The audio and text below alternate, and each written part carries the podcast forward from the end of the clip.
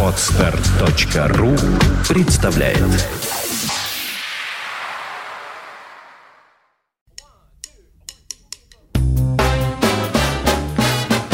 Слушать здесь Здравствуйте, я Кирилл Машков. Я рассказываю о музыке, которую слушаю сам. Сегодняшний подкаст посвящен музыканту, которого я, честно говоря, видел живьем на сцене всего один раз, лет 7-8 назад. Причем не в его собственном ансамбле. Но впечатление он оставил очень сильное.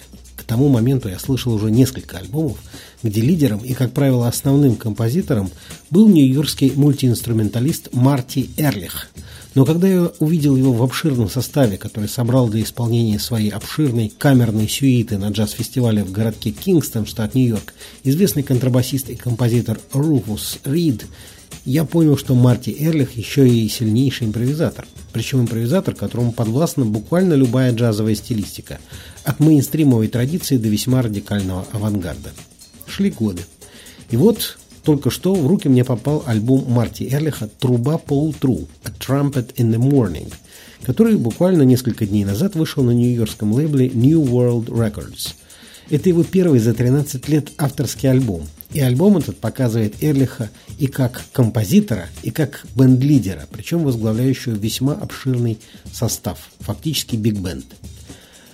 Путь, который привел музыканта к этой этапной работе, был весьма прихотлив и извилист. Марти Эрлих родился в 1955 году в городе Сент-Пол в штате Миннесота, но самым важным для себя считает взросление в Сент-Луисе, штат Миссури, где он, с одной стороны, учился игре на классическом кларнете у солистов местного симфонического оркестра, а с другой, в результате занятий в музыкальной школе выходного дня столкнулся с радикальными афроамериканскими импровизаторами из движения BAG – Black Artists Group, которая возникла в Сент-Луисе в конце 60-х годов под влиянием такого же, но куда более крупного творческого объединения в Чикаго, AACM. И вот эти-то импровизаторы, саксофонисты Джулиус Хэмфилл и Оливер Лейк, определили дальнейший путь молодого музыканта. Он помимо обычного кларнета и его басовой версии овладел также альт-саксофоном и поехал учиться в Бостон, в консерваторию Новой Англии, где в то время работала одна из сильнейших программ изучения импровизации вообще и джаза в частности, во главе которой стоял один из создателей так называемого третьего течения Джордж Рассел. А импровизацию молодому Эрлиху преподавал крупнейший полистилист нового джаза, пианист Джеки Байярд. В 1978 году, окончив консерваторию, Эрлих переехал в Нью-Йорк и попал на уникальный перекресток в джазовой истории, захватив и позднюю стадию так называемой лофт-сцены вокруг крупнейших афроамериканских экспериментаторов 70-х и рождавшийся именно в те годы даунтаун «Авангард», в котором Эрлих попал в число постоянных партнеров самого Джона Зорна – Гастроли в Европе с ансамблем Энтони Брэкстона в 1978 году открыли для Эрлиха период международной известности, и вот уже 35 лет он варится в самой гуще нью-йоркской сцены, работая преимущественно в экспериментальных композиторских, камерных и оркестровых контекстах. Для оркестровой стороны творчества Марти новый альбом выступает в роли своего рода опус магнум, главной работы, потому что материал для него он писал более пяти лет – и эти пьесы раньше исполняли самые разные сборные и постоянные коллективы, включая прославленный Нью-Йорк Composers Orchestra. Для нашего знакомства с новой работой Марти Эрлиха я выбрал любопытную пьесу «Blues for Peace» – «Блюз за мир». Очень показательный трек. Экспозиция и финал представляют собой энергичный бигбендовый блюз-фанк, где все участвующие в собранном Эрлихом для записи 24 музыканта играют весьма плотную и напористую фактуру. И вдруг в какой-то момент развитие переключается на размер 9 восьмых. И именно на этой непростой структуре излагают свои сольные эпизоды гитарист Джером Харрис, тромбонист Рэй Андерсон, пианист Ури Кейн – тенор-саксофонист Джейсон Робинсон и барабанщик Мэтт Уилсон. Не солирует здесь только сам автор. Но если внимательно изучить трек-лист альбома, то он вообще на этом альбоме ни разу не солирует. Он здесь только продюсер, композитор, аранжировщик и дирижер. Он придумал всю музыку и определяет все ее звучание, но он ее не играет. Точнее, играет ее посредством оркестра. Этим отмечает сам Марти Эрлих в интервью для буклета альбома, Альбом и отличается от всех его предыдущих работ. В этом, говорит он, был вполне практический смысл. Работа в студии с оркестром из 24 человек и музыкой на очень плотных фактурах была непроста. И он вспомнил, как во время первого турне в 1978 году Энтони Брэкстон практически не играл со своим ансамблем, только управлял исполнением своей музыки. И сделал то же самое. Марти Эрлих и его «Блюз за мир».